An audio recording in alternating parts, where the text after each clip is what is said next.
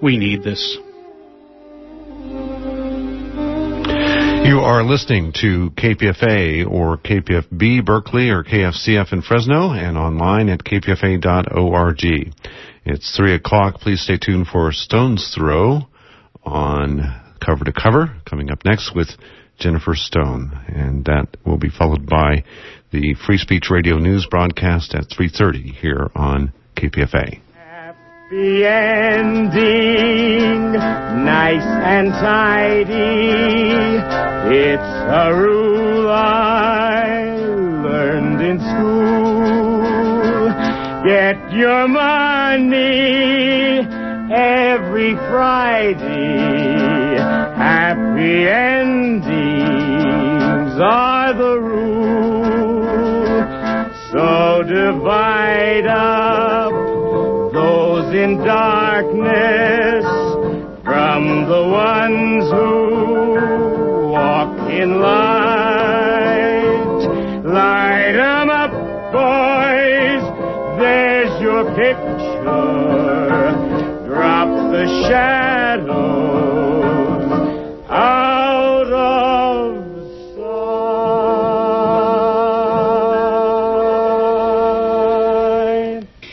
This is Jennifer Stone with Stone's Throw. Today is January the 29th, 2008.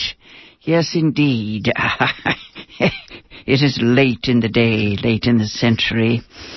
I think it was about four o'clock this morning I was listening to rerun something that I had taped earlier in the evening. I'm not sure I got it straight, but I could swear that it was Merle Haggard on the Bill Maher Comedy Hour, and he says that back in the day, Hillary Rodham Clinton was on the bus, that is, on Willie Nelson's bus, and that she inhaled.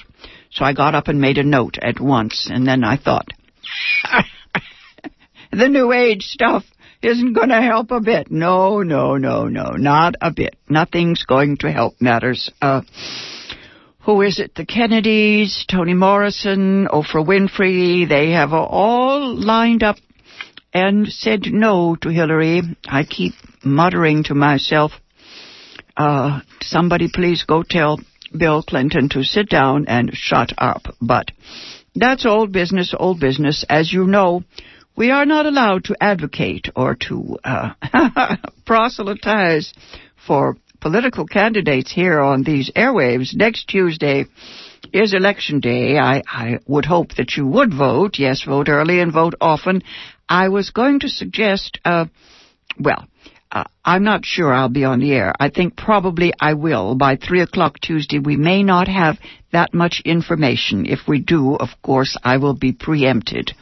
And my Thursday morning spot will be preempted during the marathon. We have a fundraiser coming up beginning a week from tomorrow.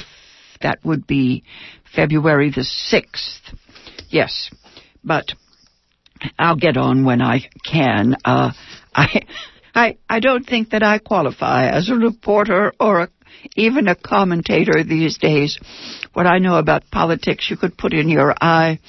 After I listened to Merle Haggard and the comedians in the middle of the night, I stumbled over to my bookshelf and uh, I pulled down my oldest collection of political poetry, and it's it's it's the poems about Archie and Mehitabel, about a cockroach and a cat, written by Don Marquis back in, I believe, the 1930s. And I just thought that just just you know, as Bill Clinton says, give me a break, just to distract ourselves. Uh, I thought maybe I would read you a couple of poems about uh, the politics. Uh, let's see, the politics of justice about spiders and uh, ah yes, um, the song of the shirt. Uh, that's my favorite. It's a, a parody of um, the um, the old poem. It's the one about the the old lady spider but first, let's see. I think I'll start with unjust. I'm always worried about justice as if, as if, as if it were something that, you know, might come along in my lifetime. Uh, it's, um, this one's all about the poets. First, let me tell you about the coming of Archie. Uh, there are some people alive on the planet today who don't know about Archie and Mehitabel. I was shocked to learn this. Uh, Archie's first appearance was in the uh, New York Sun. The column was written by uh, Don Marquis. That was his pseudonym. And uh, he possessed a rat that slips in and out uh, at night and runs a typewriting machine in a garage. Now let's see. Um, it was at first thought that the power which made the typewriter run was a ghost, not a rat. It seems that it was both a ghost and a rat. Madame Blavatsky's ego went into a white horse after she passed over, and someone's personality has undoubtedly gone into this rat. Uh, it is an era, as you know, uh, of belief in communications from the spirit land. Uh, now, this is, of course, the 1930s, and we have the same situation today. Everyone tells me that there are these serendipitous things happening, and they are, you know, uh, sure it has meaning. Anyway, Don Marquis goes on to write, This matter has been reported in the public prints, and we are no longer afraid of being ridiculed. We do not mind making a statement of something that happened to our own typewriter, our own typewriter only a couple of weeks ago. We came into our room earlier than usual. We discovered a gigantic cockroach jumping about upon the typewriter keys. He did not see us. We watched him. He would climb painfully upon the framework of the machine and cast himself with all his force upon a key, head downward. His weight and the impact of the blow were just sufficient to operate the machine, one slow letter after another. He could not work the capital letters, and he had a great deal of difficulty operating the mechanism that shifts the paper so that a fresh line may be started. Uh, footnote here, there are some people today who are so unfamiliar with typewriters they don't know about the what's called the carriage. Uh, that's the thing that you push to start the next line. Anyway, Don Marquis goes on to say, We never saw a cockroach work so hard or perspire so freely in all our lives before. After about an hour of this frightfully difficult literary labor, he fell to the floor exhausted and we saw him creep feebly into a nest of poems. These poems were always there in profusion congratulating ourselves that we had left a sheet of paper in the machine the night before so that all this work had not been in vain. We made an examination and this, this is what we found. Expression is the need of my soul. I was once a vers libre bard, that is, a, a very true uh, or liberal poet. But I died and my soul went into the body of a cockroach. It has given me a new outlook upon life. I see things from the underside now. Thank you for the apple peelings in the waste paper basket, but your paste is getting so stale I can't eat it. There's a cat here called Mehitabel I wish you would have removed. She nearly ate me the other night. Why don't she catch rats? That is what she's supposed to be for. There is a rat here. She should get him without delay. Most of these rats are just rats. But this rat is like me. He has a human soul in him. He used to be a poet himself. Night after night I have written poetry for you on your typewriter, and this big brute of a rat, who used to be a poet, comes out of his hole when it is done, and reads it, and sniffs at it. He is jealous of my poetry. He used to make fun of it when we were both human. he was a punk poet himself. and after he has read it, he sneers, and then he eats it. I wish you would have Mehitabel kill that rat. Or get a cat that is onto her job. I will write you a series of poems showing how things look to a cockroach. That rat's name is Freddy. The next time Freddy dies, I hope he won't be a rat, but something smaller. I hope I will be a rat in the next transmigration, and Freddy a cockroach. I will teach him to sneer at my poetry then. Don't you ever eat any sandwiches in your office? I haven't had a crumb of bread for I don't know how long, or a piece of ham, or anything but apple parings and paste. Leave a piece of paper in your machine every night. You can call me Archie. okay, I think I will read Unjust. Yes, the one about justice. This is Archie the cockroach who tells things the way they are from the underside up. Yes. Those of us. Those of us who listened to the speech last night of our president, yes, the one that told us we're not getting a dime, yes, the poor folks aren't going to get a thing. Ah, uh, let's see uh, justice, justice, and the prez. Never mind. Archie writes in the typewriter without capital letters. He writes, Poets are always asking where do the little roses go underneath the snow. No one ever thinks to say, where do the little insects stay? This is because, as a general rule, Roses are more handsome than insects. Beauty gets the best of it in this world. I have heard people say how wicked it was to kill our feathered friends in order to get their plumage and pinions for the hats of women. And all the while these same people might be eating duck as they talked.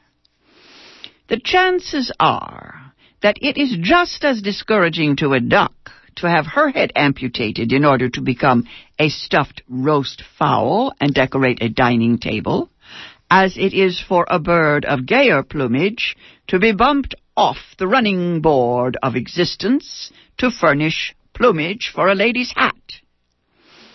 But the duck does not get the sympathy because the duck is not beautiful. The only insect that succeeds in getting mourned is a moth or a butterfly. Whereas every man's heel is raised against the spider, it is getting harder and harder for spiders to make an honest living since human beings have invented so many ways of killing flies. What? What? Humanity will shed poems full of tears over the demise of a bounding doe or a young gazelle. But the departure of a trusty camel leaves the vast majorities stonily indifferent. Perhaps the theory is that God would not have made the camel so ugly if the camel were not wicked, alas exclamation point. Ah, the pathos of ugliness is only perceived by us cockroaches of this world. And personally, I'm having to stand for a lot. I'm getting it double, as you might say. Before my soul migrated into the body of a cockroach, it inhabited the carcass of a vers libre poet. Some vers libre poets are beautiful, but I was not. I had a little blonde mustache that everyone thought was a mistake. And yet, since I have died, I have thought of that with regret. It hung over a mouth that I found it difficult to keep closed because of adenoidal trouble. But it would have been better if I could have kept it closed because the teeth within were out of alignment and were of odd sizes. This destroyed my acoustics, as you might say. My chin was nothing much, and knew it, and timidly shrank into itself, receding from the battle of life. My eyes were all right, but my eyebrows were scarcely noticeable. I suppose, though, that if I had had noticeable eyebrows, it, they would have been wrong somehow. Well, well, not to pursue this painful subject to the uttermost and ultimate, wart and freckle, I was not handsome, and it hampered me when I was a human. It mitigated, it mitigated against me as a poet more beautiful creatures could write verse worse than mine and get up and recite it with a triumphant air and get away with it. But my sublimest ideas were thought to be a total loss when people saw where they came from. I think it would have been only justice if I had been sent to inhabit a butterfly. But there is very little justice in the universe. What is the use of being the universe if you have to be just? Interrogation point. And I suppose the universe had so much really important business on hand that it finds it impossible to look after the details. It is rushed. Perhaps it has private knowledge to the effect that eternity is brief after all, and it wants to get the big jobs finished in a hurry. I find it possible to forgive the universe. I meet it in a give and take spirit, although I do wish that it would consult me at times. Please, please forgive the profundity of these meditations. Whenever I have nothing particular to say, I always find myself plunging into cosmic philosophy or something. hmm, let's see. I think I think we should read about Freddy the Rat.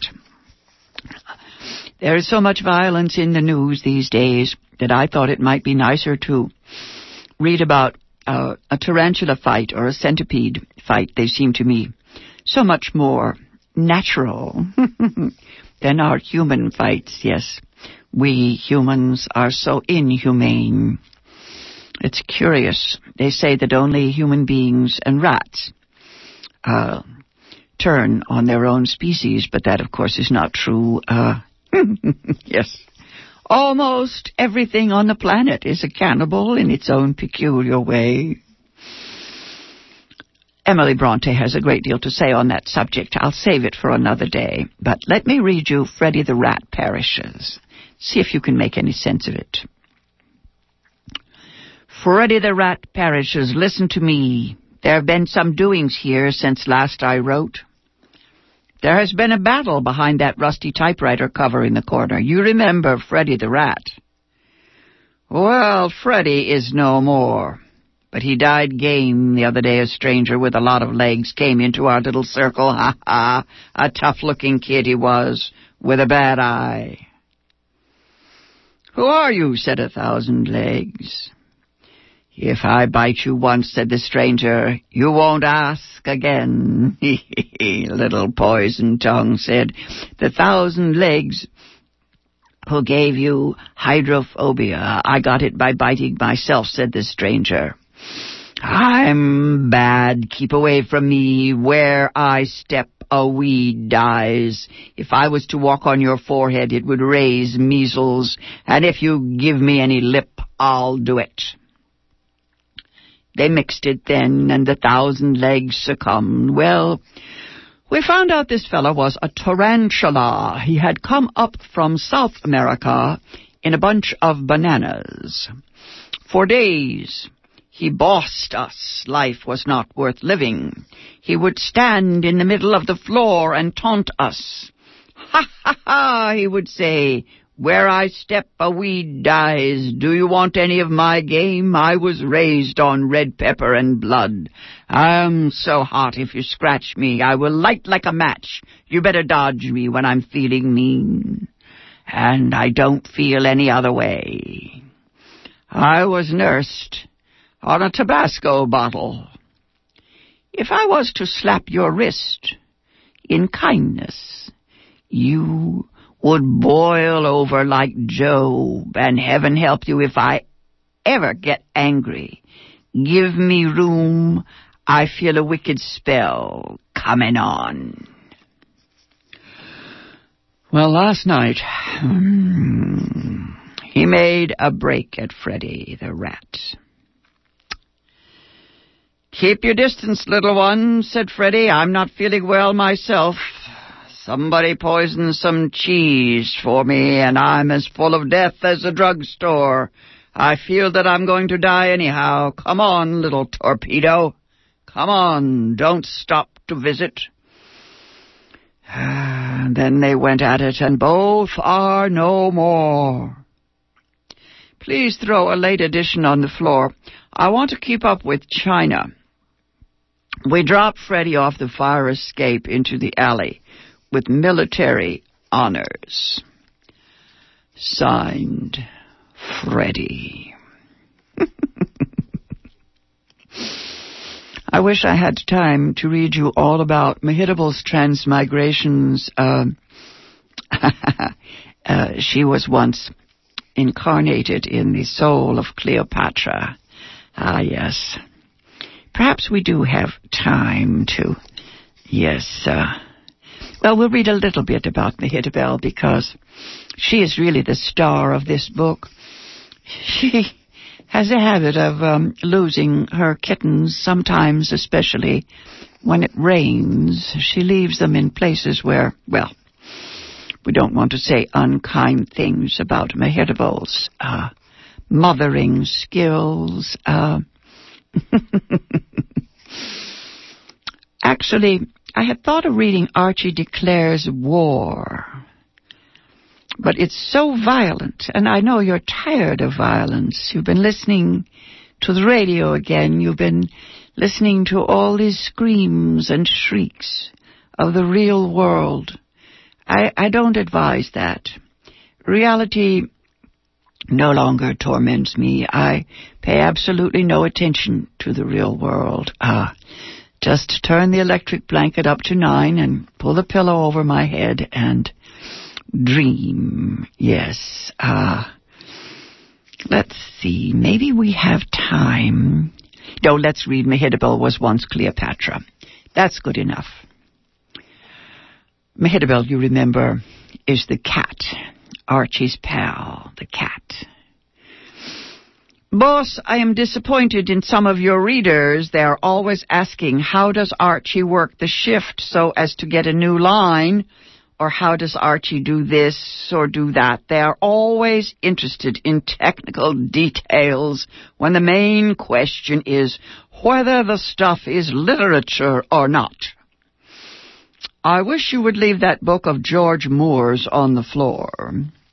Mehitabel the cat and I want to read it. I have discovered that Mehitabel's soul formerly inhabited a human also. At least that is what Mehitabel is claiming these days. It may be she got jealous of my prestige. Anyhow, she and I have been talking it over in a friendly way. Who were you, Mehitabel? I asked her. I was Cleopatra once, she said. Well, I said, I suppose you lived in a palace. You bet, she said. And what lovely fish dinners we used to have, and licked her chops. Mehitabel would sell her soul for a plate of fish any day. Hmm, I told her. I thought you were going to say you were the favorite wife of the Emperor Valerian. He was some catnip, eh, Mehitabel? but she did not. get me. Signed, Archie. let's read just a little tiny bit. Just a, well, let's see. Mm-hmm. The servant problem. No, no, no, no, no. Mehitabel's adventures. Ah, I still think that Mehitabel's kittens and Mehitabel's lovers are the best things in this book, but let's just read a little smidgen of Archie declares war. I'm like Archie. I'd like to declare war on just about everything these days. Archie writes, I'm going to start a revolution I saw a kitchen worker killing water bugs with poison, hunting pretty little roaches down to death. It set my blood to boiling. I thought of all the massacres and slaughter of persecuted insects at the hands of the cruel humans, and I cried aloud to heaven, and I knelt on all six legs and vowed a vow of vengeance. I shall organize the insects. I shall drill them. I shall lead them. I shall fling a billion times a billion billion risen insects in an army at the throats of all you humans unless you sign the papers for a damn sight better treatment. Volunteers, volunteers, hearken to my calling. Fifty million flies are wanted May the first to die in marmalade.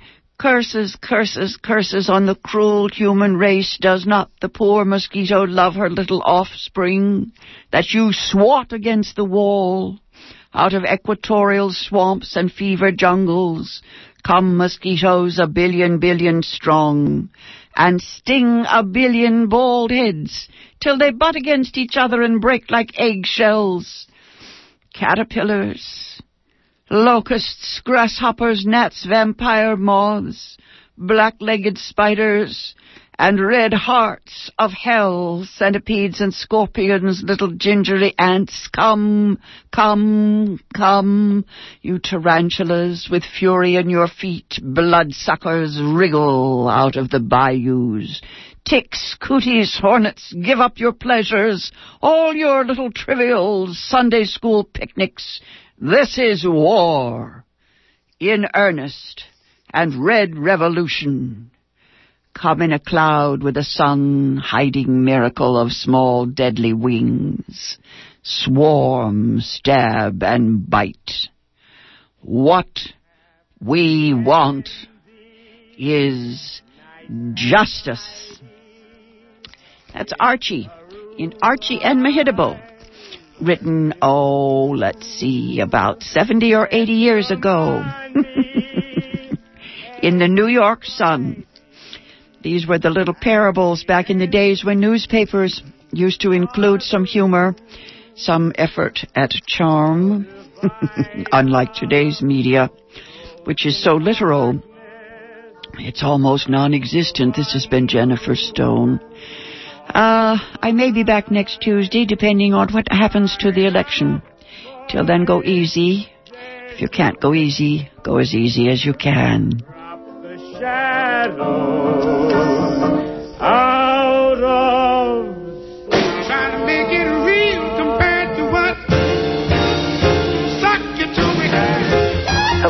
Adam, and I'm from Berkeley, and I'm a, a subscriber uh, to KPFA. And I'd like to express appreciation for Bonnie Faulkner's Guns and Butter.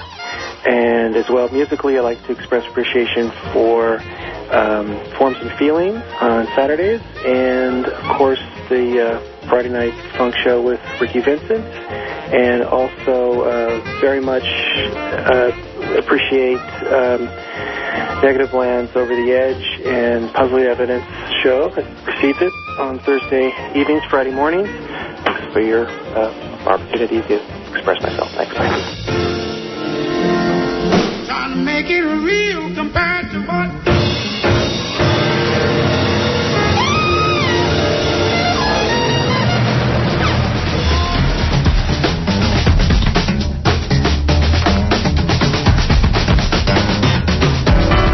This is Free Speech Radio News. It's